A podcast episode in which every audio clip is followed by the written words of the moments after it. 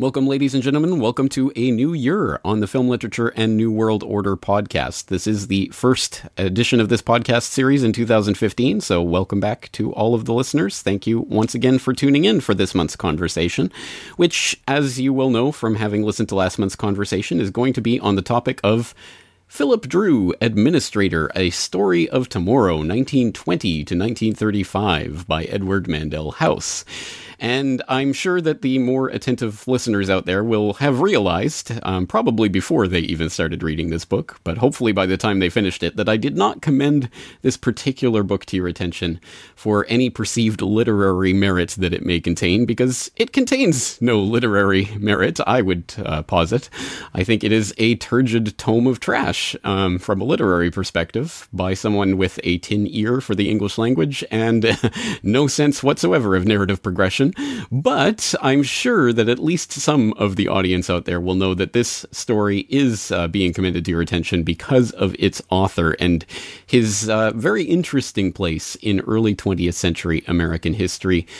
That is, of course, Edward Mandell House, a name that I hope at least rings a bell for a large portion of the audience. But to start dissecting this tome and getting to the real meaning behind it, we are going to be joined today by an old friend of ours, someone we haven't talked to in, I think, one year, almost exactly one year.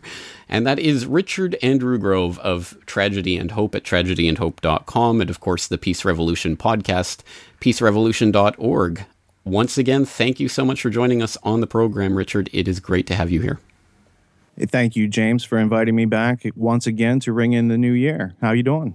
I am doing very good. And yes, it does strike me that we had a New Year type conversation last year when we were dissecting uh, Wall Street and Wall Street 2. But here we are a year later, and now we've traveled back in time considerably to talk about a novel that was first published in 1912. And as I understand it, was published anonymously. It did not contain Edward Mandell's house when it was first published. Why don't you tell us, uh, from your perspective, just a little bit about this book, and uh, and perhaps you can at least summarize some of uh, the the details of this narrative for us. Well, before I, you know, delve into this turgid tome of trash, that was nice alliteration, James. Good job. Thank you. I, I, like. I really like that. This is the worst reading assignment ever. So everyone in the audience who took time to read Philip Dru Administrator, I want to apologize. I had nothing to do with the assignment. I had to read it too. I've read it before. I read it again. It still sucks. it is. It is obviously uh, like out of all the pieces of of literature that I have archived here as pieces of evidence that form, you know, puzzle pieces that all fit together.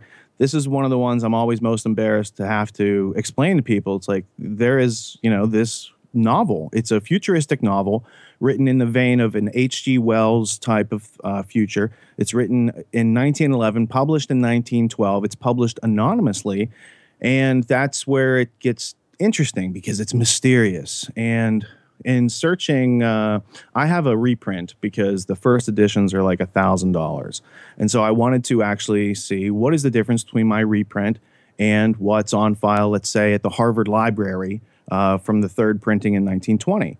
Um, this is how the book was introduced on its uh, you know uh, opening page, and this is something you can easily find on archive.org. Uh, it's been nicely scanned in by the Google company and it's Philip Dru, Administrator, A Story of Tomorrow, 1920 to 1935. So he's writing this in 1911, published 1912. It's telling you about the future that he kind of wants to create. Now it says, and it starts with a big T, the author of this book, a man prominent in political councils, must necessarily remain anonymous. And then it continues on and it basically says, it gives you a little summary of the book. And it says, try to imagine a political boss telling all he knows that will give you an idea of what Philip Dru learns and what this volume contains. So that's stamped 1920 Harvard Library. Now there's a little there's a little handwritten note that most people would ignore except I have the I have the intimate papers of Colonel House and someone wrote in there very thoughtfully uh, in volume 1 pages 152 to 1 uh, 158 and in volume 2 page 379 Colonel House admits in his own papers that he is the author of this uh, you know, supposedly anonymous document. So for years before I got the intimate papers of Colonel House and had verified that, I thought, well, you know, it's written anonymously. How do we know House really wrote this? How do I know it's not a conspiracy theory uh, that you know is on the internet floating around? And the way you find these things out is to ask those questions and then do some searching, see what you find. So, um, starting from there, we know that House is truly the author, and he admits it in his papers, and his papers are published by Yale, and the four volume set is still somewhat available. Uh, I keep mine in plastic, uh, they're fragile, they're from the 1920s. They, they're a first edition, and I go in there when I can't find any other reference, and I actually have to go to the book because some of the pages aren't even cut because of how they printed books back then. They folded these pieces of paper and then they would cut them. So every t- every now and then I have to go in there with a letter opener and actually cut the page open to see what it actually says on the page. What you find out is that House he he writes this novel, but he's uh, not being very creative, which is kind of why it sucks and why the characters are all like one dimensional characters. He's writing about himself, so really it's a form of House's biography. House, when he was uh, younger and going through school, he sidled up to an Oliver P. Morton, who was a senator from Indiana. And this guy invited him in and basically showed House the ropes behind the scenes. In Philip Dru, Philip Dru, the character, uh, sidles up to a senator named Selwyn. And so there's all these parallels that if you actually understand the biography of Colonel House and his family and, and how they came to power in the South and the Confederacy and the smuggling and the, the British uh, alliances that they formed and all these different angles, you start to see House saying, look, he's the most qualified guy to steer America back into British waters.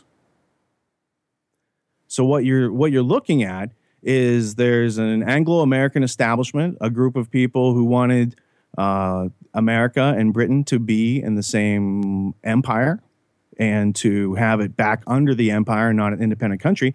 And House basically writes his resume in the form of an experimental novel, which Woodrow Wilson then takes to Bermuda with him and then kind of makes his plan. So, you know, this is the other thing. Uh, House meets Woodrow Wilson in 1911 during, you know, House's manifesto days when he's writing down his plans. And Wilson doesn't really have any good ideas of his own. And Wilson's the president of Princeton University, which is basically Oxford West. The Fulbright scholars are the American copy of the Rhodes scholarships. And now they start, you know, start to overlap with the, the last will and testament of Cecil John Rhodes. And then when you look further into House's connections, it's uh, he's being handled by people in the Rhodes Milner Roundtable. So, so he's staying with Philip Kerr, Lord Lothian. He's taking orders from Alfred Milner from Milner's kindergarten. So there's a lot of obvious overlaps between House's activities and what he actually did in his political career and the goals and objectives set out by Cecil Rhodes' last will and testament that was carried forth by the Roundtable Group. All right, then let's start framing that that plan in terms of the the book itself and what's laid out here. And I think people will see the sort of development of the narrative here. Uh, it kind of splits into the be, the beginning of the book, which is I, I would say standard exp, uh, explanation of uh, what I would consider to be standard progressive thinking in, in the early 20th century, talking a lot about you know the uh, the sort of the spirit of altruism that must be brought up from from uh, the, the, the dredges of, of, the human soul and and uh, uh, the way that this can be uh, basically labor and capital can work together, that type of thing. And then of course after the the uh, the interesting events of the the the second Civil War of the United States that takes place rather quickly in this narrative. Uh, of course, we have the the very interesting part, of, uh, I think, politically speaking, where Philip Dru becomes the administrator, a- aka the dictator of the country, and starts to lay out his agenda. So, I mean, it's a fairly loosely hung narrative uh, in terms of its uh, in terms of an actual piece of literature, but very interesting to examine for for the the sorts of political um, ideas that are launched in it. So let's talk a little bit about Philip Dru's ideas and what he um, what he basically l- lays out for the country in his time as dictator. Well, if you're going to jump to the second half of the book, then I'll just explain the structure of the. You know, we House is the messenger. So the message is his his novel, Philip Dru Administrator, and so uh, being a hundred page novel with many layers, there's not a whole lot of room for these layers to be coherent. So you might read a chapter in this book and think, well, what does that have to do with the overall story that's you know trying to be told? When you compare the book and its structure to House's political career, then you can see the book is really, and his outline is a series of steps that have to be taken.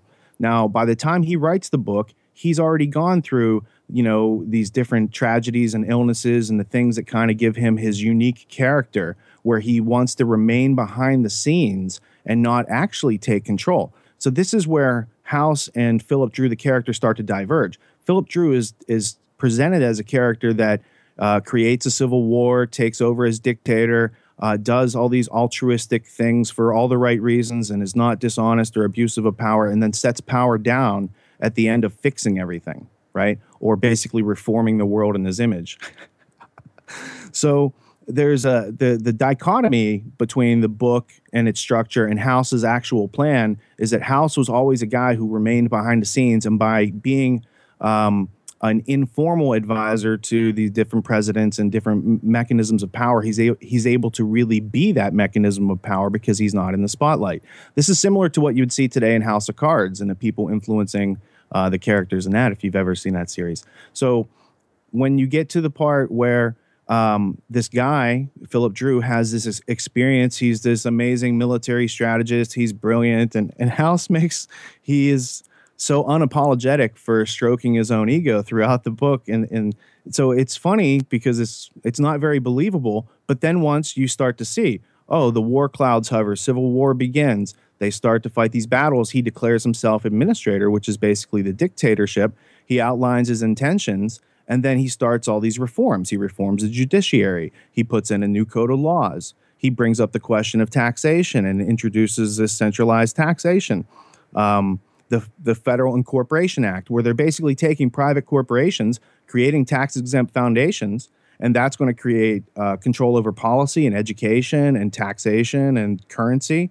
And then at a certain point, you learn the story of uh, the senator that, well, see, we skipped over the first half of the book, but um, Philip Dru's character is mentored by this senator who then uh, is involved with this guy Thor, who's uh, a financial wizard on Wall Street. So the poli- political and the financial, they have this conspiracy, and that conspiracy is outed to the public. And when the conspiracy is outed to the public, that's when uh, Philip Dru starts to assume power. And the way he does it is is very it's not very clever, but uh, House is describing the machinations that he was going through at that time in 1911. So there's a certain irony that can only be drawn once you have something to compare and contrast this awful novel to. Once you start to learn about its author, and what Colonel House was actually doing and planning and who he was working with and on whose behalf he was moving these parts around, then you could start to see, oh, this is what he was pointing at. This is the IRS. This is the Federal Reserve. This is the welfare state. This is the control of policy and education through tax exempt foundations. And you can start to well, make a coherent picture out of this uh, this blurry scribble that he made back in 1911. Exactly right, and I think that's what I was uh, I was gesturing towards. That ultimately, a lot of the ideas that were enacted during the uh, the Wilson presidency, uh, you can see at least some form of a germ of them in this novel. Um, not really in a fleshed out policy prescription sense, but in any at any rate, you can discern the traces of them. As you uh, just mentioned, there, of course, the income tax, which was uh, first the federal income tax first passed in 1913, and the Federal Reserve, of course, uh, signed into law by by Wilson in 1913 as well. And then, of course, the uh, the League of Nations and the sort of aspiration for this uh, this Commonwealth of the World idea that uh, that Wilson uh, Wilson ostensibly fronted, but but House was extremely important in. Let's let's get to the actual biographical side of it then, because obviously there's uh, for I would assume everyone who's listening to this has read the book, so has some understanding of what Philip Dru does as administrator, but may not understand House or his his exceptionally important role during the Wilson presidency. Let's talk about that relationship and how it developed. You you mentioned that they did meet for the first time in 1911, but how did that uh, how did that relationship actually develop from there? Well, um, it's a funny relationship because it happens very quickly, almost as if somebody had developed these two parts in different factories and then all of a sudden put them together and they clicked.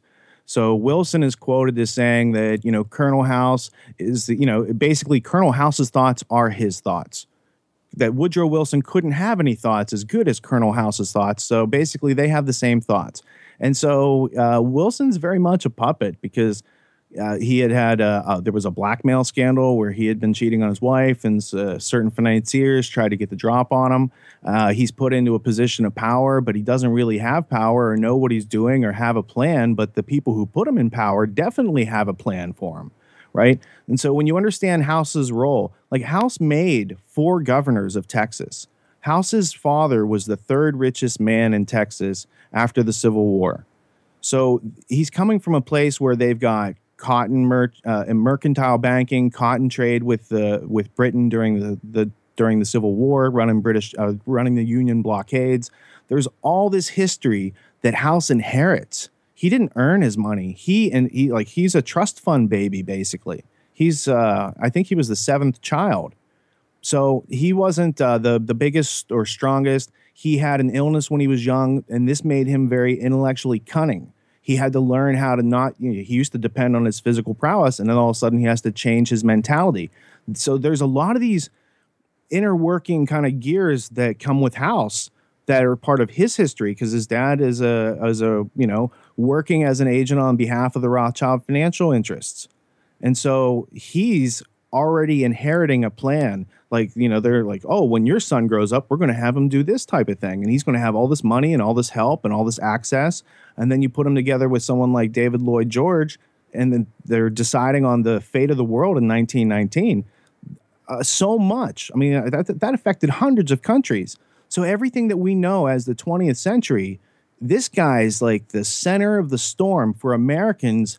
He's he's he's the keyhole through which you can see the British Empire like puppeteering America in the 20th century because House is connected to the Federal Reserve, the Council on Foreign Relations. He's advisor to FDR. He was the handler of Wilson. So he's much like Zbigniew Brzezinski is today for Obama. He, he's that handler. Colonel House is right there, Johnny on the spot to create the Covenant of the League of Nations. He's working with H.G. Wells and some of these technocratic ideas of how to bring about world government is you know uh, he's following in the legacy of Cecil Rhodes. Um, he came up through the Civil War, is there to create America's involvement in World War One with the Lusitania affair, and then sets everything up for World War Two. That's that, that creates the Cold War, the United Nations, which is another continuation of the League of Nations. And so all these dis, you know seemingly disparate pieces of history that we've you know kind of all surveyed this landscape and there's like there's this mountain over here there's this valley over here there's this river over here. All these things are connected by the landscape that is yet unseen in its clarity. And that's why this is this is why I was so excited when you gave me this reading assignment. I was like definitely I am definitely on that because I got all the resources and I needed an excuse to kind of bring them out and do something with them Yes, and as we stand, of course, just after the century mark of World War One, obviously that being, I think, the defining event of the early 20th century and perhaps of the 20th century in in general, it is of course important to look at these figures and how they were were conspiring behind the scenes to bring about various uh, events that that led to that uh, to the outbreak of that war, and then to the the results that uh, that flowed from it. And just to flesh out a little bit that relationship between Wilson and House, we could turn to uh, James Perloff's work uh, the Shadows of Power, and reading from the 10th edition, page 27, if you're following along at home. Uh, uh, so close was re- the relationship between the two that Wilson said of House Mr. House is my second personality. He is my independent self. His thoughts and mine are one. If I were in his place, I would do just as he suggested. If anyone thinks he is reflecting my opinion by whichever action he takes, they are welcome to the conclusion.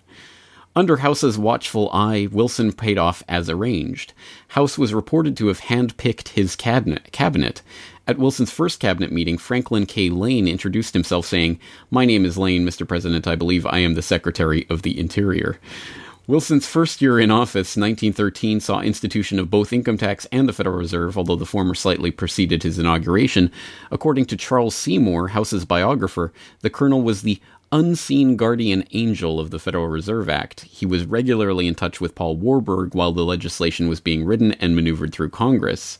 In light of President Wilson's dependence on his advisor, it is instructive to know something about House's convictions. And according to another of his biographers, Arthur D. Howden Smith, House believed that the Constitution, product of 18th century minds and the quasi classical medieval conception of republics, was thoroughly outdated, that the country would be better off if the Constitution could be scrapped and rewritten, but as a realist, he knew that this was impossible in the existing state of political education. And uh, that's, I mean, that's a particularly revealing quote because that is precisely one of the things that Philip Dru, administrator, aka dictator, actually does in this novel, which is to rewrite the Constitution of the United States. To eh, what I found particularly interesting about this rewrite was that it really makes the uh, the the United States into a much more parliamentary system, almost like what you would find, for example, in Britain or in Canada, with an uh, an executive uh, selected by the Congress who would form the government and, and make his cabinet, uh, uh, and then having a president that was really just a figurehead as uh, head of state as royalty supposedly is in the in the British parliamentary system, uh, which I found to be quite interesting that that was the way he wanted to set things up. And then, of course, it all makes sense when he rolls America and Canada into one unit, saying that they're basically the same thing by now. So Canada will just adopt the American flag and everything will be peachy keen, which I, I found particularly interesting as as uh, events play on in the 20th and then now into the 21st century, and that aspect of the agenda continues to roll forward. What's your take on uh, some of the, uh, the, the pronouncements of this new constitution that that uh, Philip Dru administrator, Strader, uh, dictated in this particular novel? Well, uh, the way I see it is, um, it just it's a short segue. the the book that Brzezinski wrote, the Technotronic Era, Between Two Ages, right? That is the solution to David Rockefeller's problem. And so David Rockefeller says, Hey, you got the solution. I want to hire you. Let's put that in action. Trilateral commission. Boom. Right? So I see these parallels in history. What is Philip Dru? It's the solution. It's the solution to what? It's the solution to Cecil Rhodes' last will and testament. Cecil Rhodes says, We want to create a secret society for the purpose of bringing America back into the British Empire. Great. Presents you with the problem. How are you going to do that? Colonel House says, Hey, I'm an Anglophile. I want to help you guys solve solve that problem. My my family has all these resources, and we can do X, Y, and Z, and we can do this. And they're like, sure. And here here's a here's an assistant to uh, Colonel House, a guy named Frederick Howe, in his uh, autobiography, Confessions of a Reformer. Now he formerly Colonel House sends him to Syria on some diplomatic missions and stuff, and it's kind of boring. But then he says, one evening, a, young, a number of young Englishmen visited me at the Hotel Chatham you know, like Chatham House. They were Oxford and Cambridge men, brilliant, friendly, amiable. A few days later, I was invited to breakfast with them. Arriving, I found that I was at the house of Lloyd George. That Philip Kerr, my host, was Lloyd George's secretary. He and his associates, Lionel Curtis, Arnold Toynbee, and others, were known as Lord Milner's men. They were editors of the periodical known as the Round Table and had organized an imperial conference in each of the British colonies. We talked about the Near East because he was assigned to Syria. And so it continues on, but basically, Howe is saying the people that are giving us our orders are Lord Milner's men. He names them as the Round Table. And the Round Table is a specific group of, of journalists and intellectuals who are working under the the aegis of Cecil Rhodes' Last Will and Testament. I happen to have just acquired the it's a first four volumes, so it's 1911 through 1915 of the round pa- tables papers. So in these books are their plans to get America into the war, to actually create the war for the purpose of gaining all this territory for the empire, while at the same time taking this Philip Dru plan and making it more of a commonwealth idea that it's for everyone's benefit and it's for free, you know. And so what you see as H.G. Wells's New World Order in 1939, this is coming from these ideas. Wells was also sitting in on these meetings at the round table. So it's not a literal round table like, you know, King Arthur. It's a round table group. It's a group of associates, uh, the helpers of Rhodes's will, if you will.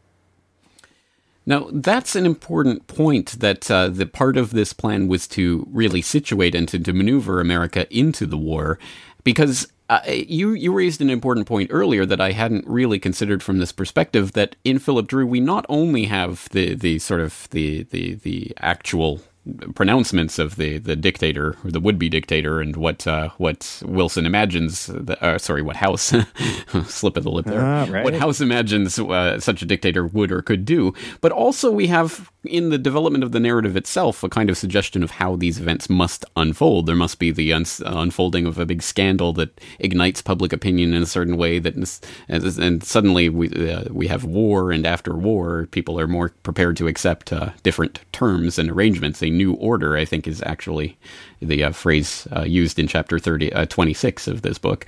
Um, it's all throughout the book, actually. New order is in there in Philip Dru Administrator several times. The day after this address was issued, General Dru reviewed his army and received such an ovation that it stilled criticism, for it was plain that the new order of things had to be accepted, and there was a thrill of fear among those who would have liked to raise their voices in protest. I mean, this is actually a nightmarish, chilling novel to me in a lot of ways, for the way that it just it makes it sound like like such a wonderful thing when it's really this horrific dictatorship that's being talked about here.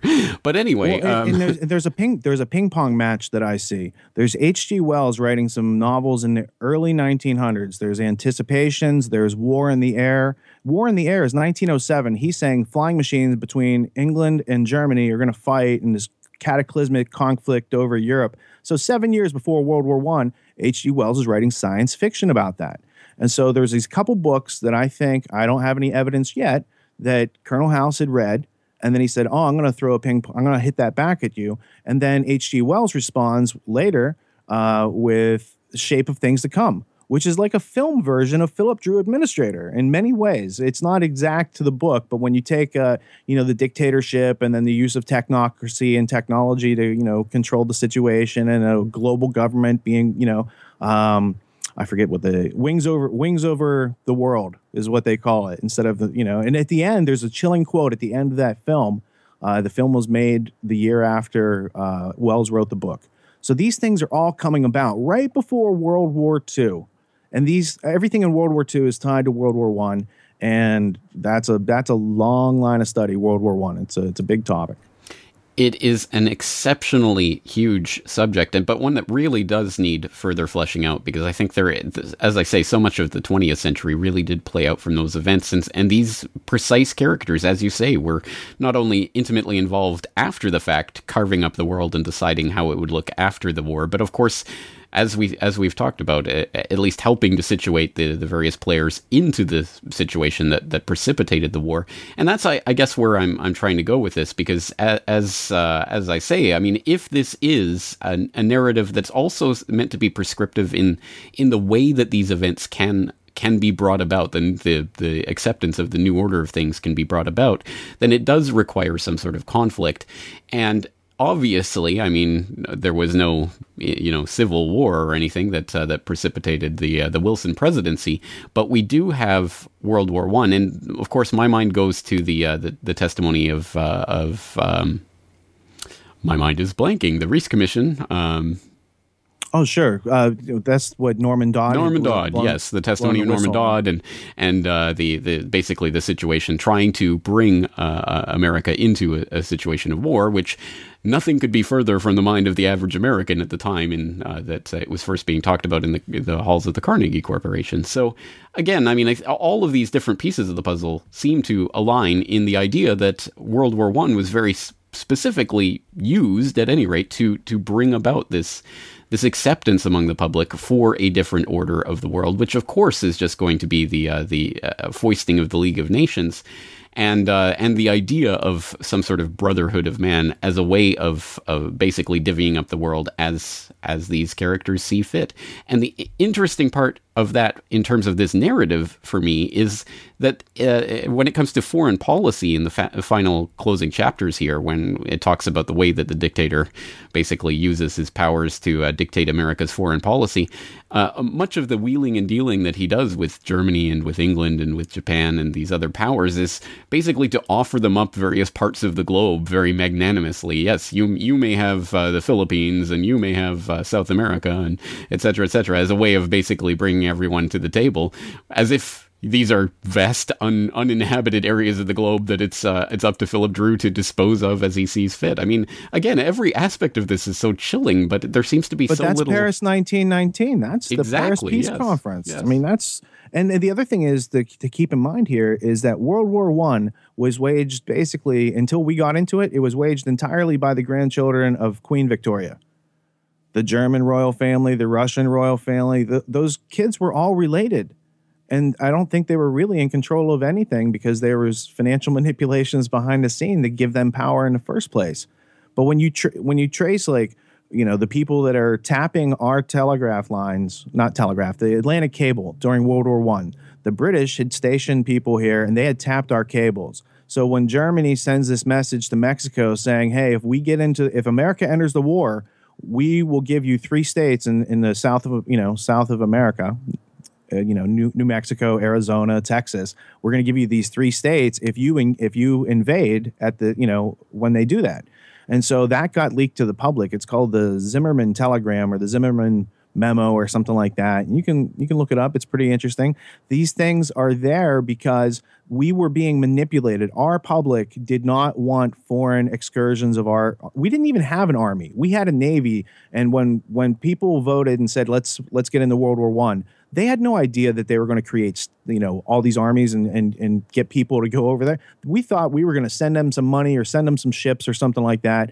America was not in the foreign uh, you know invasion get your troops over you know to the other side of the world business back then that was a british thing that they had to totally propagandize our public to start to want this and to demonize the germans as huns there was a large percentage of people on the east coast that came from germany I mean, th- th- this was a melting pot back then, and so all these ideas had to be very, very quickly changed through the use of propaganda. And um, like the famous, you know, "I want you" for the U.S. Army, Uncle Sam. That's Lord Kitchener. And there's a poster like four years before that the British had had Lord Kitchener pointing at people, and they're like, "I want you for the British Army." And so, you know, there's all these overlaps that we're not taught about in American schools. I don't know if you're taught about them in Canadian schools, but I think these things should be known because they're actually a lot more interesting than what we're being taught and what children are being taught today. And if we want to have uh, a, a vision of reality that matches reality, we need to start looking at the real information that's available to us through scholarly resources like the Google provides on the electronic versions or at your libraries. I mean, there are books that are being thrown away and burned, and you know they're, they're so cheap these days. No one really understands what these things mean, but to me, they mean a defense of freedom because when you can defend freedom using the truth, that's, I think that's the strongest weapon that you can have because it convinces people that maybe they were making assumptions and maybe they were giving away their energy to their enemy and maybe they could do something different. And I think that makes all the difference in what we're doing. I, I think it certainly does, and of course, uh, the, the the corollary of that is that if we if we defend freedom using truth, then the p- opponents of freedom must use lies in order to deceive the public and to get them basically uh, behind a certain agenda, or at least to selectively use certain pieces of truth revealed at the right time, like the Zimmermann telegram. And for people who are looking for a, uh nice narrative exposition of that uh, that whole scenario and how it played out, uh, I think that was covered extensively in the most recent edition of Hardcore History, um, which is doing a series on World War One at the moment. Can we talk about that for a Yes, second? Because I just do. listened to episode five. Yes. I'm almost done with it, so don't spoil it for me. but I, I enjoyed. I listened to it um, uh, just a couple days ago. So I'd been studying for this show. I listened to that to get a fresh perspective because he doesn't believe in any conspiracy, or he he might, but he's very clever about how he discloses that through the episode. Let's go there. Yes. I, Dan is brilliant. He does a great job. I listened to Wrath of the Khans. That was a great series. But the Countdown to Armageddon series about World War One is is fascinating because I have a whole set of different books than what he has that kind of points to the same thing. But I think he'd be really interested in the things that he hasn't seen on his radar yet because it makes a lot more sense. or that um, we're assuming he hasn't seen. Or yeah, exactly. I'm sorry. I do make a lot of assumptions when I'm not thinking. Unless you do know. I don't know if you've had any contact with Dan Carlin behind the scenes. That would be interesting. No, I've never never had the privilege to take up any of his time. Yeah. never wanted to bother him. I enjoy listening, and I know he puts so much of his time because I understand the depths of research that it takes to make a mm. show like that. So I don't want to distract him from what he's doing unless I had read something really, really important. I might have that in the future, but it's not it's not organized yet. Yes, well, uh, agreed. And I, I, would encourage people to check out the Blueprint for Armageddon series. I think it is, I mean, of course, it is a lot of mainline history, but it is extremely well told and from a lot of different sources that are, I think, still valuable, despite the fact that uh, there are maybe certain pieces of the puzzle that aren't quite there. But, uh, but moving along, then, I guess the. Um, the point that I was attempting to make, I forget, to be honest, where I was going with all of that. But uh, mm, let's regroup well, our thoughts. In, in an effort to wrap it up, I mean, you know, Wilson writes the, I mean, not Wilson, there I go again. Mm. Colonel House wrote this plan that's a plan for technocracy. So H.G. Uh, Wells' New World Order and the Shape of Things to Come, those books are Philip Dru esque, right? Uh, Bill uh, Wells's book 19, 1902 Anticipations of Reaction and Mechanical and Scientific Progress Upon Human Life and Thought by H.G. Wells. That book, I think, influenced Philip Dru. You be the judge. But if it means reading Philip Dru, just prepare. That's 100 pages of suck. it is not that. pleasant. I mean, yes, here is the question I, I, I suddenly remember. So, it, do you have any indication from any of the reading you've done in the biographies or, or what have you as to why uh, Mandell House, Edward Mandell House wrote this particular book. Why did he put this out? I mean, was it, I mean, did he ever specifically talk about that in his correspondence, or are we just sort of assuming that this was something like a, I guess, a curriculum vitae or some sort of resume that he could present as, uh, as a, a, way to introduce himself or introduce his ideas to these circles? I, I think he, he he did it as a way to introduce his ideas to the small circle of friends that were Anglophiles so when you look at Cecil Rhodes's plan back then, he says, I can help advance that plan. He, he's like a Machiavelli of his day. He says, I want to use my intellect to help advance someone else's plan to dominate the world. Rhodes's plan is today the Five Eyes alliance of intelligence, you know, through the Binney and Snowden disclosures. It's, GCHQ is this giant brain. That, again, H.G. Wells wrote about an electronic brain, a world encyclopedia, right? They created a supranational intelligence group and that's enacting the Rhodes last will and testament, and that's bringing America back into the empire, and it's putting everyone under uh, a type of scientific dictatorship or technocracy or cybernetics. You can, you know, all these terms apply because that's what they're doing. There's a plan. It's in action. You can read about it, and you can see where we're at. We're on like you know step eleven of twelve here.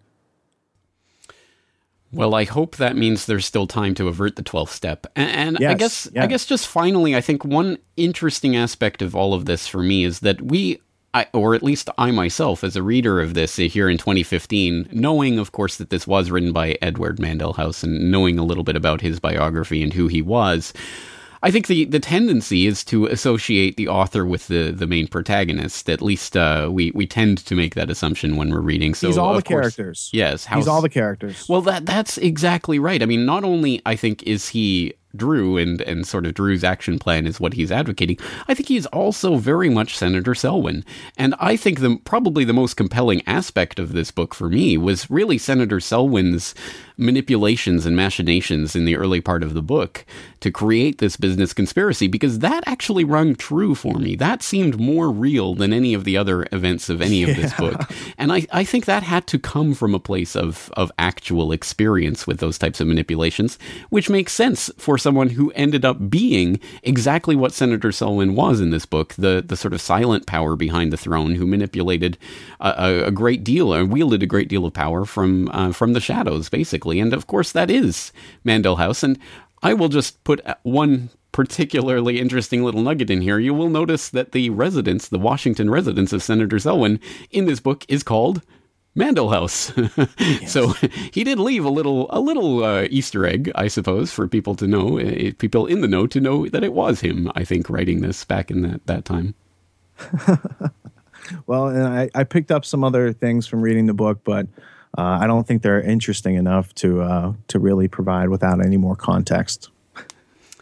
Fair enough. Well, I, I I don't know if we've dissected all of the various aspects of this, but I think as much as I care to, as I'm sure listeners yeah, will know, I didn't I mean, really care for this book literally speaking, but the, it was it was interesting to see this and to and then to over overlap this with what actually happened in the Wilson presidency. And I think it is interesting but I think we should also at least make note of the fact that this book has been picked up and expounded by the likes of Glenn Beck and others who of course are now or have talked in recent years about how this is really a plan for the Obama administration. And it's all about Obamacare or whatever uh, seems to be the, uh, the, the sort of uh, uh, you know Tea Party Inc. version of this story. Any any thoughts on how this book is being used by some of the uh, th- those types of purveyors of this information? Well, uh, I read through the the article on Salon, the century old novel "Right Wingers Believe Guides Obama," and they try to do a slam on it, but they keep providing you with these facts that when you look them up, turn up to be you know somewhat accurate. So there's there's like uh, I don't know. It's written in an incendiary way. If you take out all the incendiary words and just concentrate on the facts that are being claimed or asserted or not or, or dismissed, that's where you're going to find interesting reading. So uh, this turgid tome of trash, Philip Dru Administrator, is the worst book you'll ever read to start the most interesting journey intellectually that you can take. Because once you get out of the book and start to look at Colonel House and what he actually did in reality, that is a million times more interesting. So like Philip Dru is just his his mile marker, his milestone or you know his landmark that he leaves there. So he's like, hey, if you're really interested in how the world works, read this, discard it, and then start to look at history for yourself because the, uh, you know House wrote uh, what really happened at Paris with Charles Seymour, and then Charles Seymour published the intimate papers of Colonel House. That is some of the most interesting political reading, aside from something like with No Apologies by Barry Goldwater, where in chapter 33, he'll tell you the factual and actual story of how Wilson was manipulated by the bankers, and then, you know, almost a century later, the trilaterals, you know, go to Wall Street, they pick Jimmy Carter. It's the same group of people.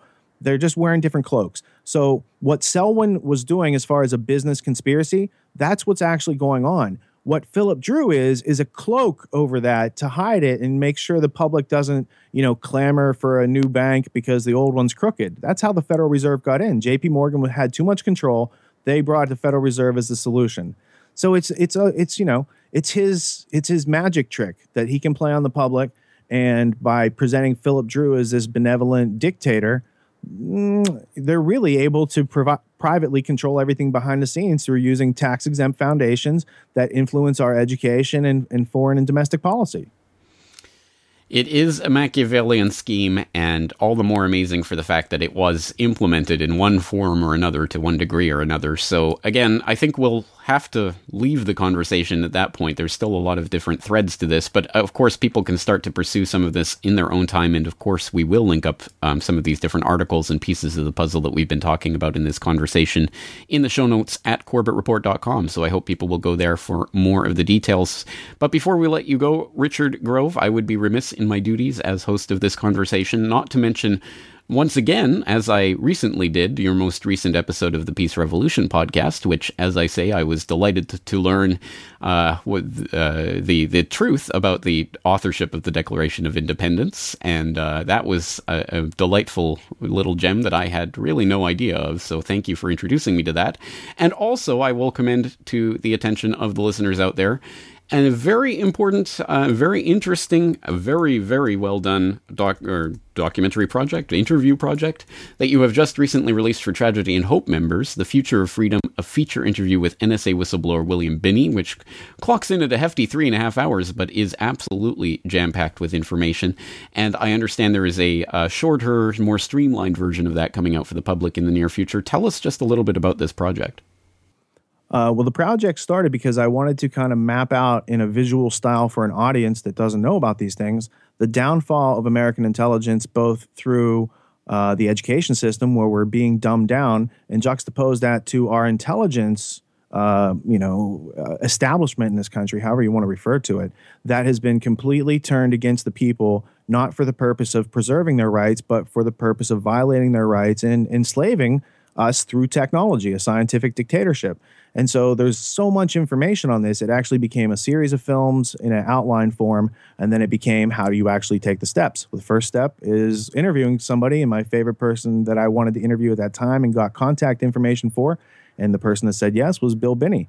And so I ended up uh, working a little bit longer on that initial interview because to do a higher level of production value, uh, there's concepts that oh I know how to do that, and then there's actual doing it, and the actual doing it took longer than I had estimated, which is you know the case when you're learning. So it's nothing to be embarrassed about, but you know doing doing uh, meticulous, detailed work does take time and energy and effort, and then, so it took longer than I thought. But the the actual reward was better than I had expected as well. So what I'm trying to do is cut that down to a, a, manageable 90 minutes or so that an average audience could watch the most potent uh, quotes and answers that he has to offer. And then for the subscribers that helped support and, and create the interview uh, opportunity in the first place, I want to provide them with a little bit more behind the scenes and also pick up some questions that I want to use throughout the film series so it's not just you know it's some of it at the end is Bill talking about uh, questions on American history and, and stuff like that that I wanted to pick up for different sections.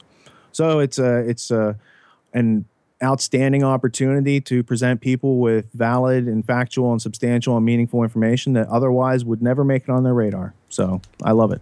And how do people become a member of the Tragedy and Hope community? Uh, from my memory, I think you go to tragedyandhope.com and then there's uh, a tab that might say subscribe or become a member. I don't go to the public site that much because I'm always working inside the community and working on projects. So, uh, yeah, you might have to be diligent. I like people who know how to, you know, look for things and click and search. And sometimes I don't make it the most obvious, not because I'm trying to make things hard, but because I'm a poor web developer. Well, actually, there are a couple of subscribe buttons right there on tragedyandhope.com, so hopefully people will be able to figure that out. Anyway, of course, we'll have the link to Tragedy and Hope there in the show notes. Richard Andrew Grove, thank you for another interesting conversation, and my apologies for making you reread Philip Dru. Oh, James, don't apologize. Thank you for the opportunity, and thank you for doing what you do because it's continually inspiring to me. Excellent. All right, friends, that's going to do it for another edition of Film Literature and the New World Order. But as is our wont here on this podcast, we're going to close up with just some of the, the, comments from listeners of last month's edition of this series, number 22, where we were talking with Roderick Long about Dickens' A Christmas Carol.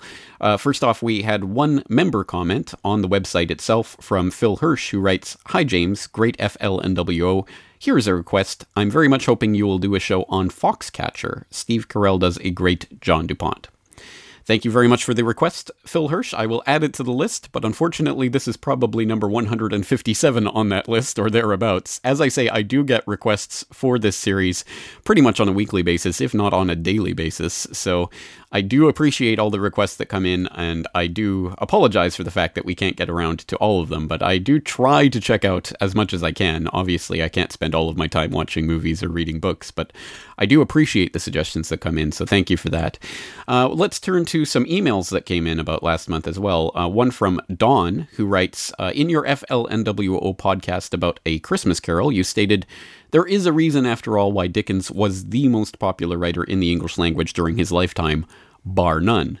However, sadly, you did not elucidate your statement. I assume you were intimating that Dickens was part of the establishment of the time that was seeking to bring in measures of social control, and that is the NWO part of the analysis of this piece of literature. Is that a correct assumption? And uh, thank you for the question, Don, but that is an incorrect assumption. I'm sorry I did not elucidate that statement properly. Uh, what I meant by that was simply that Dickens was the most popular writer in the English language during his lifetime, bar none, because he was an exceptionally good writer. And uh, for any students of literature, spe- specifically of English language literature, of course, Dickens is a towering figure because of his remarkable ability to draft completely formed characters, sometimes in a matter of one or two sentences. He can uh, he can draw a figure more vividly and lifelike than a lot of novelists could do in an entire book. So he was an exceptionally gifted writer, and he was also, uh, for much of his work, paid by the word um, or paid by the installment in in the periodicals that were publishing his work. So he knew a thing or two about keeping keeping the audience in suspense and uh, pulling on their heartstrings, which I think uh, was probably part of his success as well. I, I, didn't really mean to intimate anything whatsoever about uh, establishment ties or anything of that sort uh, with regards to that. But thank you for uh, for writing in and thank you for asking for that clarification. Also, we got an email in from Mac who wrote, uh, in regards to A Christmas Carol, Scrooge experiences joy as a consequence of his giving. And Mac uh, uh, puts in a, uh, a, link to Matthew uh, chapter 25, verses 35 to 40, and explains uh, it is grace at work, a direct consequence of right choice. Okay, so that's going to do it for the feedback from last month's episode. And as always, I'm looking forward to your feedback with regards to today's conversation. Of course, members are invited to uh, sign in and leave your comments on the website itself. Or, of course, you can email your comments in via the contact form on corbettreport.com or even record yourself with your comments on the SpeakPipe application there on the contact form. And let's get prepared for next month. Next month, another reading assignment for you. This time, we're going to be reading Narcissus and Goldmund by Hermann Hesse. It's not a particularly long read, so hopefully everyone will be able to get a chance to get that book and to have it read for next month. I'm very much looking forward to that conversation and looking forward to you guys joining me for it. So until then, thank you for listening and take care.